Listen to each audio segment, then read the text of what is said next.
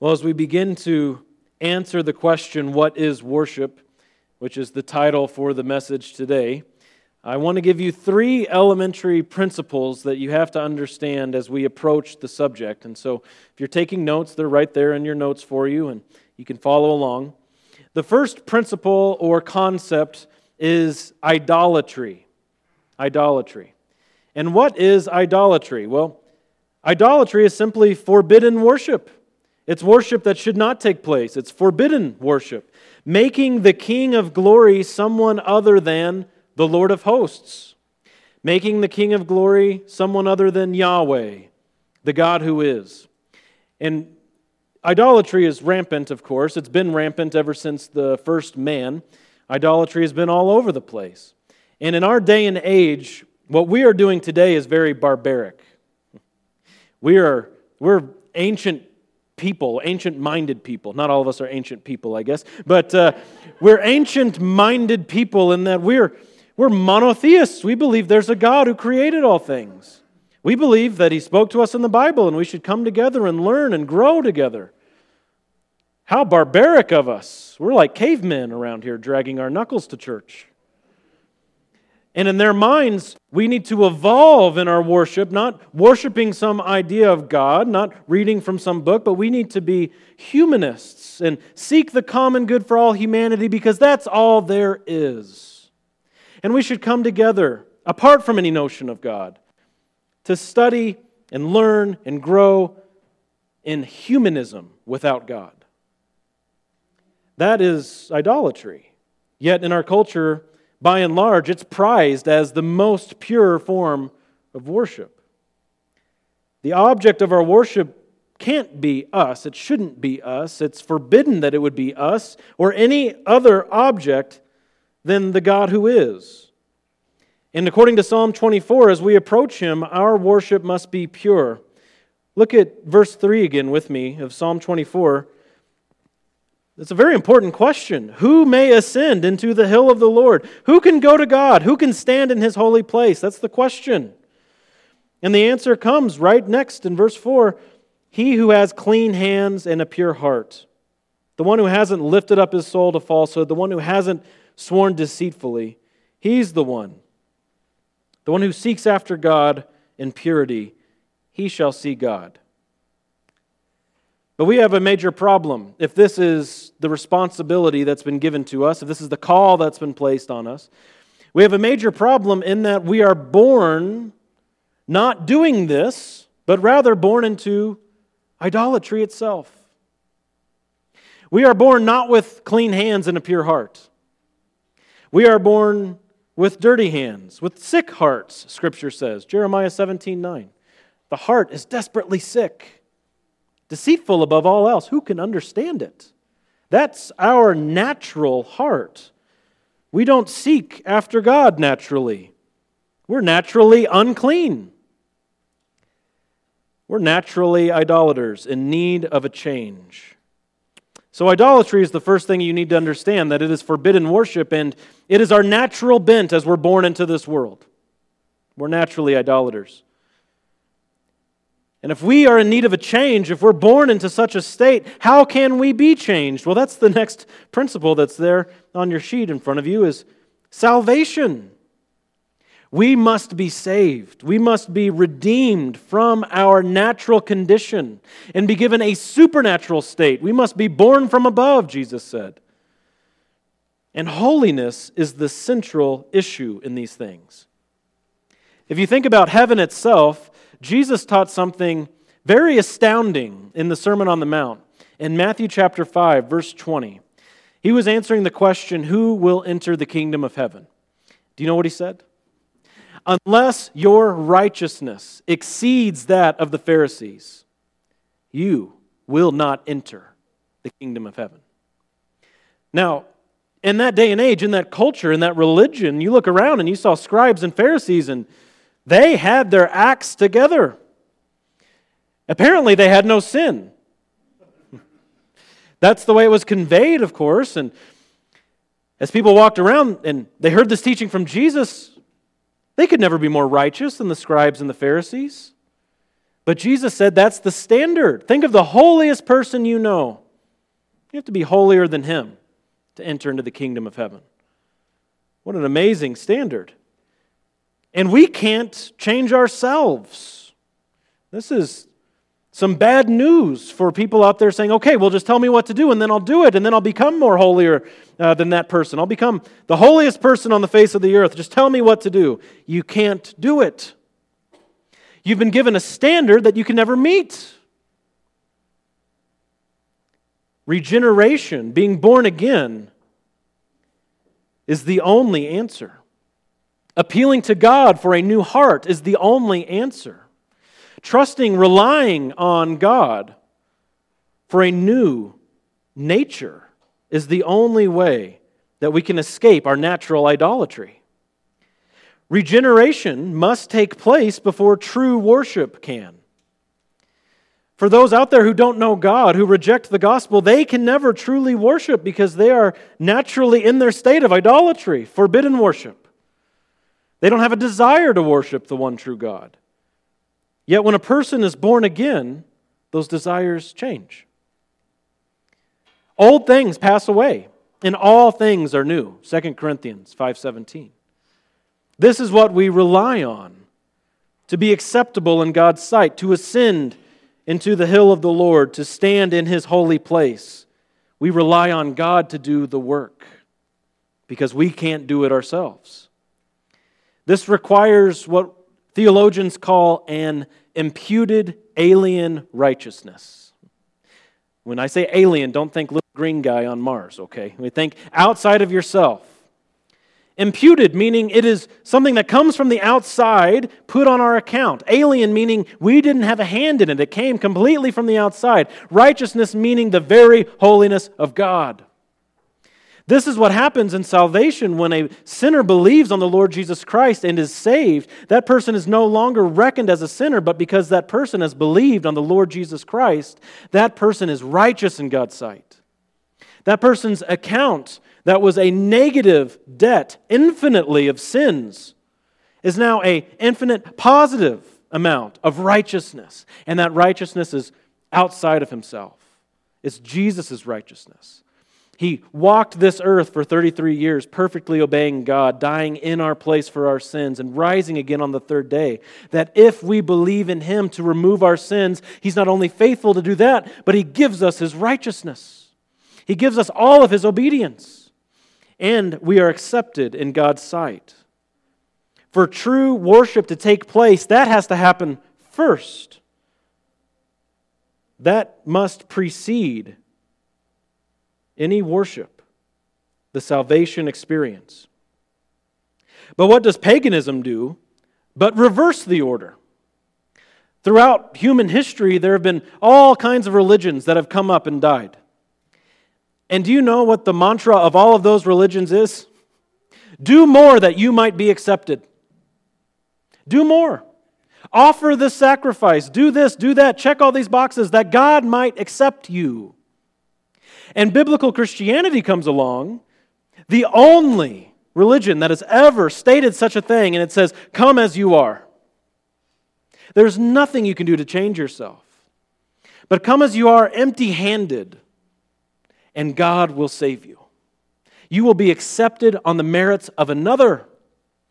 There's nothing you can do to merit acceptance in God's sight, it's given to you in Christ. Instead of appeasing some so called God with our actions, we respond to the God who is, who saves us with the way we live. And that is worship. Scripture teaches that we must be accepted in His sight first, and worship follows. And that last hymn we sang, Praise to the Lord the Almighty, perhaps some of you were familiar with it before.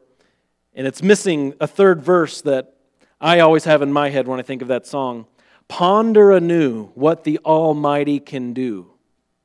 Perhaps you've sung that before. Do you know what comes after those, that statement? Ponder anew what the Almighty can do, if with his love he befriend thee. If you're accepted in God's sight, that changes everything about your life. if He's been one to befriend you in the gospel, you're totally changed. You're accepted. We see this in the New Testament, 1 Peter chapter 2. You don't have to turn there. Uh, it'll be up on the screen. But 1 Peter chapter 2, we're told this We come to him, that's Christ, as to a living stone, which has been rejected by men, but is choice and precious in the sight of God. Listen to this. You also, as living stones, are being built up as a spiritual house for a holy priesthood to offer up spiritual sacrifices acceptable to God. How are they acceptable to God? Through Jesus Christ. The life that we live and the ways that we worship God in the variety of ways, it's acceptable to God if it's through Jesus Christ. Because when you are saved, you are accepted. And then you can worship truly the God who is. It's kind of like how being in my family is a prerequisite to living as a member of my family. As my children just don't even think of it, that's they live in my house, they eat all the meals with us, they sleep in my house, they access the refrigerator when they want to. They're in my family, they can do that. If some random person off the street came in and started trying to live his life that way, that would be awfully strange, wouldn't it? Being a member of my family is a prerequisite to going on family vacations with me and things of that nature. We just don't let anybody live as members of our family. And what we find spiritually is that we're made members of God's family and begin living in light of that reality. We are accepted into God's household, and we start living as though we are accepted in God's household. That's salvation. It takes place first. Salvation is a precondition of acceptable worship. And those two are not the same. Salvation and worship are two very, they're connected, but they're different concepts. In salvation, our call to those who haven't believed is it's unconditional. Again, come as you are. Your actions are essentially irrelevant because God knows your heart and everything is so tied up in the sin that you were naturally born into. Come as you are and be saved. Come empty handed and be saved by Jesus Christ. But worship is altogether different in that sense. Worship is living a holy life, worship is about obedience, clean hands, pure heart. In salvation, our actions are essentially irrelevant, as I said, but in worship, our actions are immeasurably relevant as we worship God because of all the ways it touches those around us. R.C. Sproul said this I believe that the one attribute of God that should inform our thinking about worship more than any other is His holiness. This is what defines His character and should be manifested in how we respond to Him. Holiness. We are to recognize that God is holy, and our worship then should be centered around the theme of God's holiness. Daniel Block, who I mentioned earlier, I'm going to quote quite often, he says this Having experienced the grace of Christ in salvation, does not mean that we may be casual about worship or that our cultic expressions, this is just prayer and singing and these things, are automatically acceptable to God. By God's grace, we have been declared holy. Our robes have been made white by the blood of the Lamb. But with this indicative declaration comes an imperative Be holy, for I am holy. You've been declared holy. God reckons you holy in Christ. Now worship him in holiness. It's a song that we would sing at our church in Sedalia, Missouri. Worship the Lord in the splendor of his holiness. I love that line. It's to consume our minds as we worship God, his holiness. So now, as we look to define further what worship is, Holiness was given in salvation, and in worship, holiness is pursued. We're submitting to the holy other creator. And I'll give you a definition. It's flawed. There's no way to say what worship is with one sentence, but I'm going to give you some things here. Uh, you can fill this in if you're taking notes. Worship is conformity to God's standard of holiness with our whole being in accordance with his revelation. Worship is conformity to God's standard of holiness with our whole being in accordance with his revelation. Romans 12, 1 and 2 is so relevant on this matter. You know it, many of you by heart. Paul writing to this church in Rome I urge you, brethren, by the mercies of God, to present your bodies a living and holy sacrifice, acceptable to God, which is your spiritual service of worship. And do not be conformed to this world, but be transformed by the renewing of your mind, so that you may prove what the will of God is, that which is good and acceptable and perfect, conforming to God's standard of holiness with our whole being and in accordance with his revelation. Offering acceptable worship to God because we have been accepted in Christ. There are many things that might come to your mind when you think of that word worship. Uh, a variety of misguided ideas come into people's minds. But perhaps what you don't know is that in Hebrew, there are many different words in the Old Testament that talk about worship. And if we're looking at the one that is most translated, just worship, the word means to the ground. That's what that word means. Getting on the ground before a superior. That's what worship means. In the Greek, the word actually means to kiss, to kiss toward, to kiss the feet of. You think of Psalm 2, where Yahweh tells the nations, kiss the Son, S O N, to kiss him, to be at his feet, kissing his feet. Submission and allegiance to one higher is clearly the idea here. And this isn't performance. A lot of people today, especially in America, in our bloated churches, think worship is performance. Heaven forbid.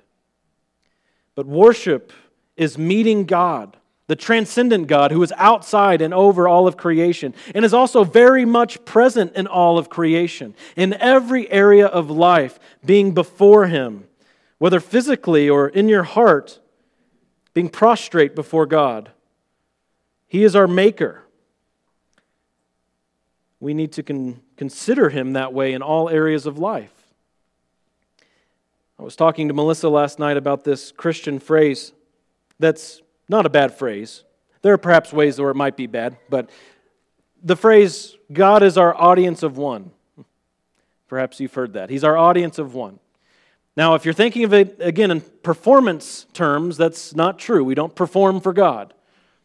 Yet, God's eyes are the only eyes that matter, ultimately, right? He sees your heart, He sees what you do, He sees what you think. And that's true and good. But let me flip that around a little bit. We are also God's audience, aren't we? God is at work and we are to behold him. In Psalm 95 that Tyler read for us earlier, let us come before the Lord. We are his audience. He's already doing so many things in the world, and in many ways, we're just seeing what God is doing and beholding it. And that's at the heart of worship, is to behold God and what he is doing in all of life. This happens, of course, individually. It doesn't just happen as we come together in a church setting, it happens individually also. It starts at our salvation. Which one of you, when you were saved, refused to worship? I would venture to guess that each one of you, the moment you were saved, you worshiped in your heart. You worshiped Jesus. And continually throughout this life of sanctification, as God is growing you, conforming you to, conforming you to the image of His Son, you're continually worshiping God in different areas of life as you see what He is doing in work. We sang about Bartimaeus, the blind man, this morning. We sang his words. There was another blind man in John chapter 9, the man born blind. Do you remember that story? He was brought before Jesus, and Jesus was asked, who sinned, this guy or his parents? Why is he blind? False dichotomy there. Jesus gives them spiritual truth. He heals the blind man. And do you know what the blind man does according to the text? He worshiped him, it says. He worshiped him. An amazing thought. But worship doesn't just happen individually, worship does happen, of course, corporately as we gather together, much like we're doing right now. We're worshiping God in unity in the ways that He has prescribed us to worship, the ways that He's told us to worship Him according to His Word. The gathering of God's people is a particularly special meeting. We are His temple. We've learned this in 1 Corinthians. In 1 Corinthians 6, we learned that individually we're temples of God, the Spirit who dwells within each one of us, individually. Yet in 1 Corinthians 3, we're told that as we gather together, we are a temple, and there's a particularly special time of worship that takes place right here and right now. God reckons us collectively, corporately, as His temple. And He is here in a special way. It's a supernatural event. There are, of course, many ways that Christians have thought about this through the years. You've undoubtedly heard the term worship wars, that was largely about music, the worship wars. Uh, if you come from a Presbyterian background, uh, you may have grown up singing only the Psalter. Perhaps you didn't read hymns that were written by uh, people in the last uh, few hundred years, but you only sang psalms. If you go to an Orthodox Presbyterian church and you pick up one of their hymnals, it's actually a psalter, and you'll uh, sing Psalm 24 set to music, and they don't sing other songs. There's a disagreement called the regulative principle versus the normative principle, and we won't get into all of that, but basically, one group is saying you can only worship God together in the ways that He has told us to. And the other group says we can worship God in any way that He has said uh, that, as long as He said we shouldn't do it, we're free to do it, basically. So those are the two sides. One side says, only if he says do it should you do it. The other side says, well, if he doesn't say don't do it, then let's do it, right? And that's the tension. Well, what's the answer to that? The answer is to pursue holiness with a pure heart, and everything else will take care of itself. Pursue holiness with a pure heart. That is the answer for Christians. Not to meticulously break things down, but to pursue holiness with a pure heart following God's word. Last night, as we were praying with the children before bed, one of them asked God that we would have a fun time today at church. And I said, Well, uh, let's remember not to pray about a fun time. Let's pray what we're supposed to pray. So then he corrected himself and, Lord, please give us a serious time at church tomorrow. Is it fun or is it serious? That's not bad. Pursue holiness with a pure heart. That's the answer. Jesus evaluated the Pharisees' actions. Uh, you know, again, the Pharisees were seen as the holiest people. They were seen as the standard, the righteous standard among the people. But look at these frightening words that Jesus spoke to the Pharisees. This is from Matthew 15, starting at verse 7. You hypocrites, rightly did Isaiah prophesy of you. This people honors me with their lips, but their heart is far away from me. But in vain do they worship me, teaching as doctrines the precepts of men. With their mouths and with their actions, they looked like they were close to God. But Jesus says, rightly did Isaiah say, Your lips move and say nice things, but your hearts are far away from me. The answer is to pursue holiness, the holiness of God, with a pure heart. Again, from Daniel Block, he says, The scriptures refuse to divorce persons from their actions or their hearts from their deeds. Verbal confessions do not prove genuine piety, nor are they the main evidence of what is in the heart. Rather, Actions that seek the honor of God and the well being of others are proof of a transformed heart. Our heart and our actions are inextricably tied together. And we need to look again at Psalm 24, verse 4. It's he who has clean hands and a pure heart, he who is genuinely seeking after God. And which God? It says, the God of your salvation, the God who has saved you.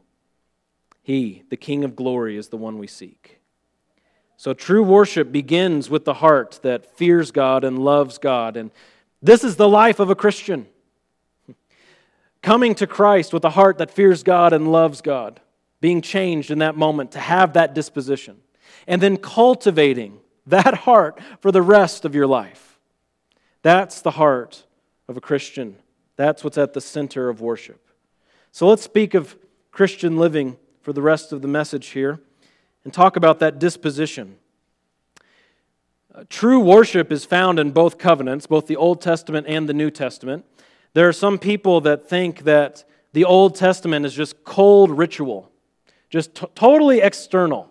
They were told, jump through these hoops, and so they went and they jumped through the hoops, and that was it. But that is not the case at all, actually. True worship is found in both covenants, but of course, we have more knowledge now. The gospel has taken place, Jesus has come. We've been saved once for all through Jesus. Yet we find the same elements of worship in both testaments. Let's turn to Deuteronomy together, Deuteronomy chapter 10. One of my favorite chapters in the whole Bible. The fifth book of your Bible, Deuteronomy chapter 10. And I want you to look here at verses 12 and 13. Look at the worship that Israel was called to. Deuteronomy chapter 10, starting at verse 12. Great memory verse.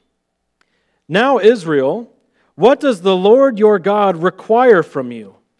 But to fear the Lord your God to walk in all his ways and love him, and to serve the Lord your God with all your heart and with all your soul, and to keep the Lord's commandments and his statutes, which I am commanding you today for your good. In these two verses, the Lord, through Moses, gives a full hand's worth of instruction. There are five instructions there, one for each finger. And the first, the principal thing, is to fear the Lord. To fear the Lord your God is what they were called to first. Secondly, to walk in all his ways, the pointer finger, to walk, pointing where to go. Walk in all of his ways. The middle command out of the five, number three, is to love God.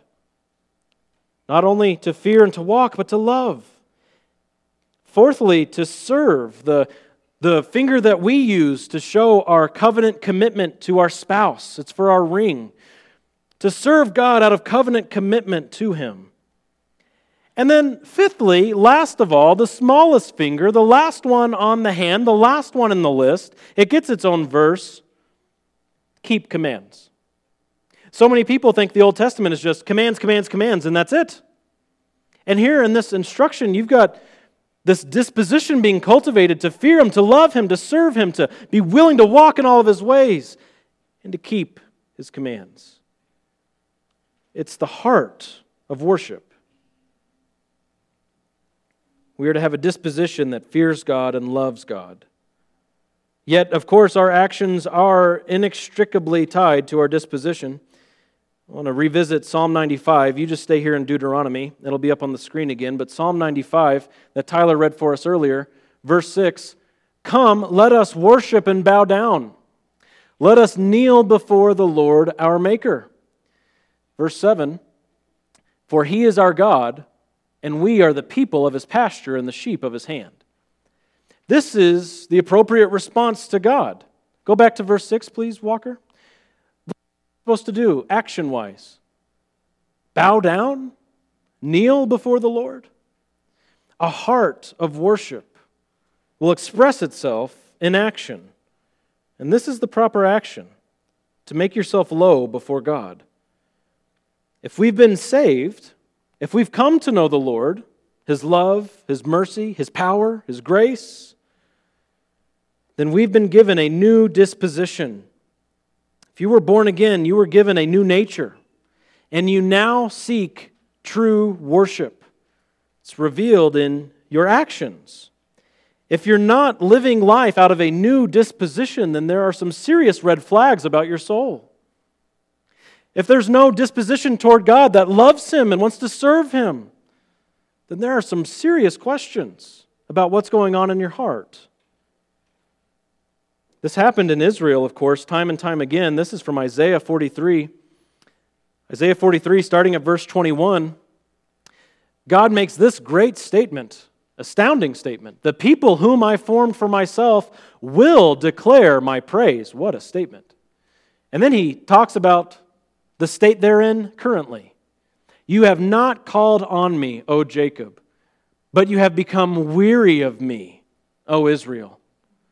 You have not brought to me the sheep of your burnt offerings, nor have you honored me with your sacrifices. I have not burned you, burdened you with offerings, nor wearied you with incense. You have brought me not sweet cane with money, nor have you filled me with the fat of your sacrifices. Rather, you have burdened me with your sins. You have wearied me with your iniquities. In Israel, time and time again, true worship was outright rejected because their hearts weren't there.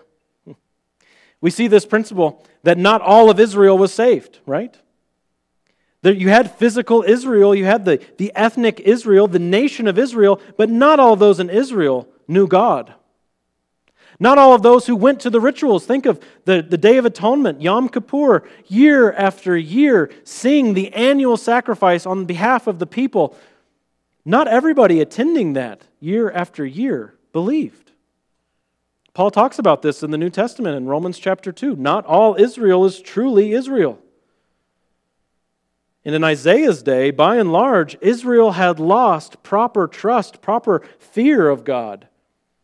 And in Malachi's day, hundreds of years later, look at this. Malachi 1:13. The prophet says, uh, God through the prophet, "You also say, my, how tiresome it is." Complaining about worship. Talking about how tiring it is to worship the Lord. And so many of us today can fall into this thinking. We to give you an idea, we start thinking this way when we think that God is impressed with us that we're here today and not camping somewhere. Impressed? Really?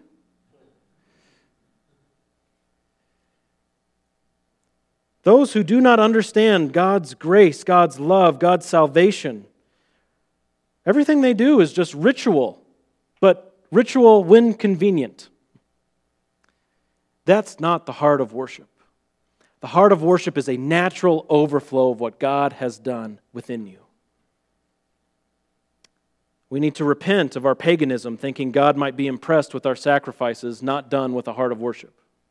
That is false religion. That is paganism. True religion is the gospel.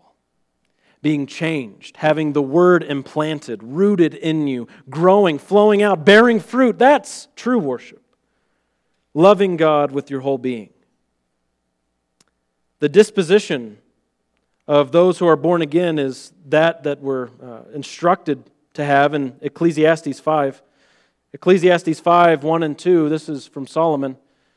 Guard your steps as you go to the house of God and draw near to listen rather than to offer the sacrifice of fools, for they do not know that they are doing evil. Do not be hasty in word or impulsive in thought to bring up a matter in the presence of God. For God is in heaven, and you are on the earth. Therefore, let your words be few. Those are some amazing instructions. And that's worship. As we draw near to God in reverence, not wanting Him to hear us nearly as much as we want to hear from Him. Let our words be few, and let God be magnified. It's not cold ritual, it's fervent love in response to God's love. It's true reverence in response to God's holiness. Our hearts must continually be given over to worship that we might live to honor God in all that we do.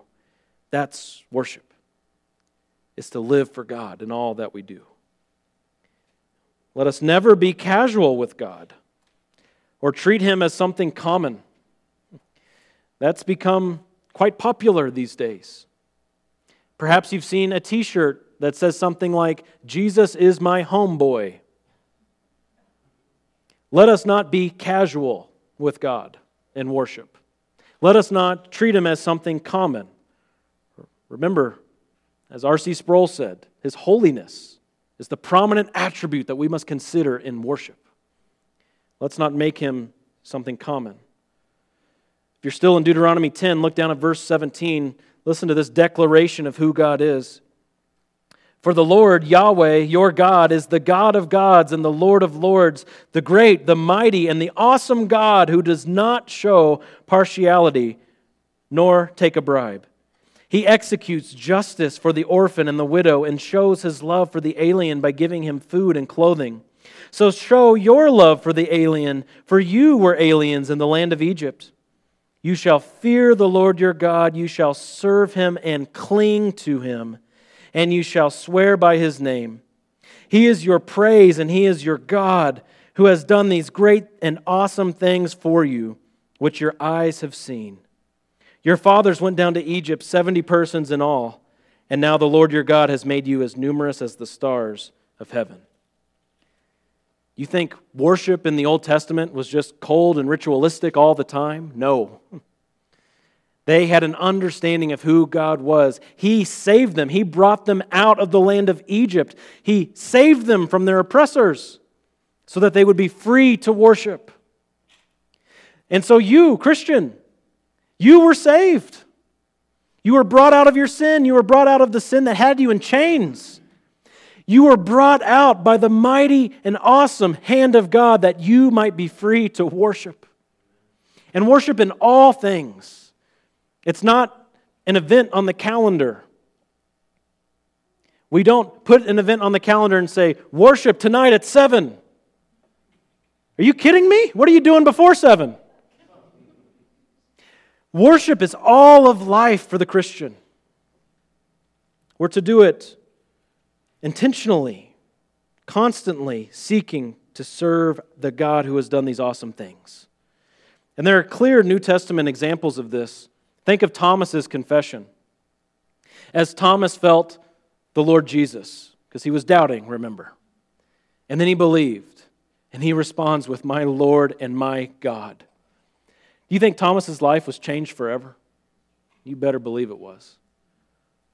The disciples, as they were going up and Jesus was about to ascend into heaven, it says the disciples worshiped him there. But you know what else it says? And some doubted. That verse blows my mind. The very end of Matthew's gospel, all 12 disciples, well, 11 disciples, there they were with Jesus. They've seen it all. He's taught them 40 days. And he's about to ascend into heaven. And they worshiped. Who? Not all 11, because it says, and some doubted. Isn't that amazing? There are some people in our congregation who are familiar with the term ketosis, the keto diet, that I know that a couple of beloved members have been battling with for some time and have been very successful.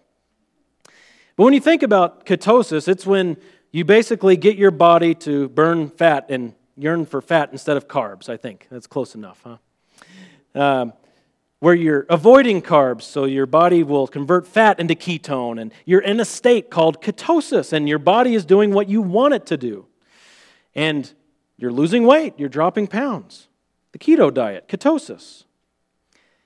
Well in a sense the christian life as some people go into ketosis and come out of ketosis i won't ask you how often andy but as they go in and go out depending on certain factors um, in our christian life our minds are to be set on worship, but there will be hills and valleys, won't there?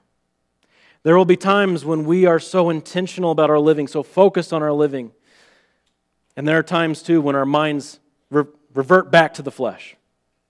There are peaks and valleys in all of this. And I don't want to present it like worship is like ketosis, just do these steps and then you're in it. No. Um, it's, of course, from the heart. It's something that God cultivates through the salvation we have in Christ. But the idea that we can be so focused. And there's some people, there's some godly men that I've met in my life who have had huge impacts on me. And it's like they're constantly in that state, that worship state. Their minds are so focused on God and so focused on serving others. And I'm so blessed by them.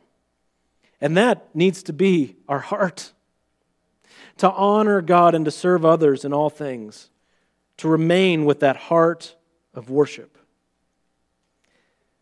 How do we do that? Well, let me give you four elements as we finally start to land the plane. You can put your tray tables in their upright and locked position, okay? Uh, four elements here about true worship. Anything that is called worship must involve these elements.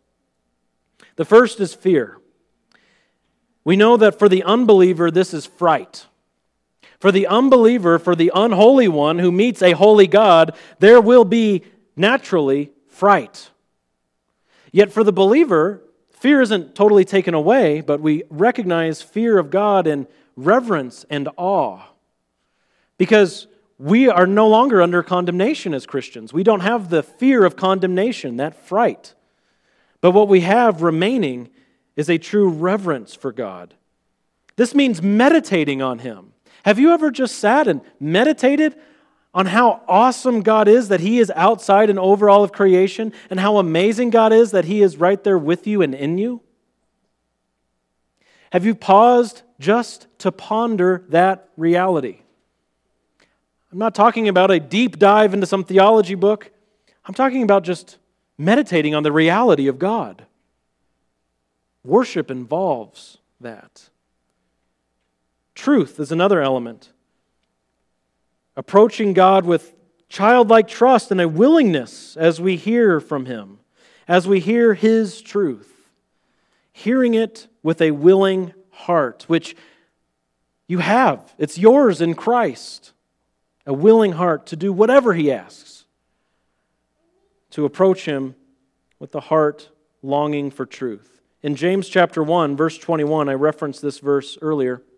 It says, Putting aside all filthiness and all that remains of wickedness, in humility receive the word implanted, which is able to save your souls.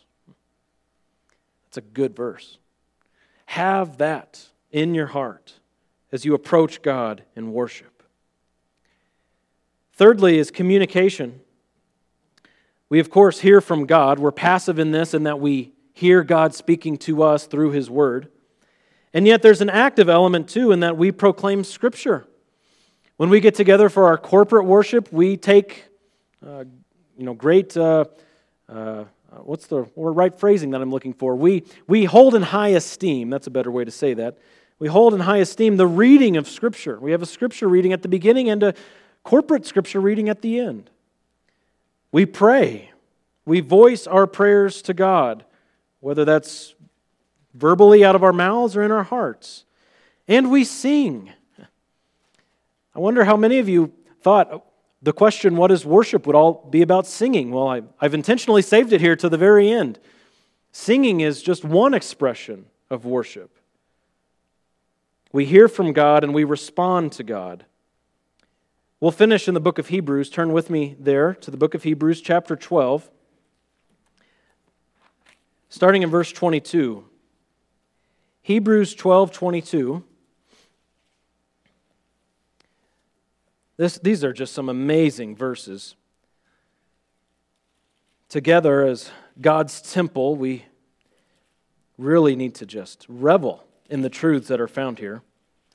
Hebrews 12, verse 22, it says, But you all have come to Mount Zion and to the city of the living God, the heavenly Jerusalem, and to myriads of angels, to the general assembly and church of the firstborn who are enrolled in heaven, and to God, the judge of all, and to the spirits of the righteous made perfect, and to Jesus, the mediator of a new covenant, and to the sprinkled blood which speaks better than the blood of Abel. Drop down to verse 28 with me. Therefore, since we receive a kingdom which cannot be shaken, let us show gratitude by which we may offer to God an acceptable service with reverence and awe. For our God is a consuming fire. Chapter 13, verse 5, just drop down the page a bit or verse 15 rather. Through him, then, let us continually offer up a sacrifice of praise to God. That is the fruit of lips that give thanks to his name. True worship involves communication, praising God, thanking God, declaring His truths. Our salvation brings forth this kind of worship. Remember the definition that I gave you worship is conformity to God's standard of holiness with our whole being in accordance with His revelation. And then, fourthly, anything that is called worship must also involve acts of submission. This is obedience for His honor, honoring God with your obedience in fear. Remember, in reverence, in awe, and with truth. Having these things coupled together in the way that we live our lives. All of life is worship to God. We are to see it that way as we choose to honor Him in the places He puts us. You have so many opportunities every day, don't you, to choose to honor God. And this is what we've been called to through the gospel obedience to our Lord Jesus Christ. May we never downplay the actions that God has prepared beforehand. Ephesians 2:10 These works that God has prepared beforehand that we might walk in them. Let's never downplay those actions. God has called us to live a life of worship and that includes actions that reflect reverence when I became a Christian and was involved in my first church, we were um, a very still and quiet church uh, in a lot of ways. That church still is in a lot of ways. Um, not a very expressive church, a bunch of rural mid Missourians. Uh, perhaps you've seen the. Uh, perhaps you've seen the headline on the Babylon Bee that uh, said the church was so inexpressive throughout the service, the motion sensor lights went off. Um, but what's funny is we would sing songs at that church, and just for one example, a Chris Tomlin song, we stand and lift up our hands, first line of the song. Well, we stood. And later in the song, it says, We bow down and worship him now. No way we were doing that. If we weren't lifting our hands, we weren't bowing down. Now listen to what Daniel Block has to say. Last quote. He says, Many evangelical churches resist physical prostration as an expression of homage and submission before God. This resistance represents both an unfortunate overreaction to Roman Catholic abuses and the arrogance of our culture. Our contemporary squabbles over worship rarely, if ever, include discussions of physically bending the knee before God, which may be a measure of how uninterested people are in truly biblical worship. So, we're going to do something a little different. We're getting ready to sing the song that you know and love, Bow the Knee. And before we sing that song, those of you who are able are going to bow the knee together in our closing prayer. And so, again, if you are able, um, I'm going to get down here and we're going to bow the knee before God in prayer. So pray along with me, and as we conclude, grab your hymnal and be ready to sing about it. Father, we must confess so many times of arrogance when we have not pursued the things that you've called us to pursue, and we've not embraced true humility for the sake of our own pride. And this is truly humbling to do something like this. I personally ask your forgiveness for not only not always having this posture physically, but not having this posture in my heart. Lord, we thank you that you are worthy of worship. We thank you that you are worthy for us to bow the knee to you. And we desire to worship you in all of life and to have this posture in all the things that we do as we seek to honor you, truly offering up spiritual sacrifices because you are worthy of it, you deserve it, and we are obligated to show you such worship. We thank you for the salvation of our souls that was freely given.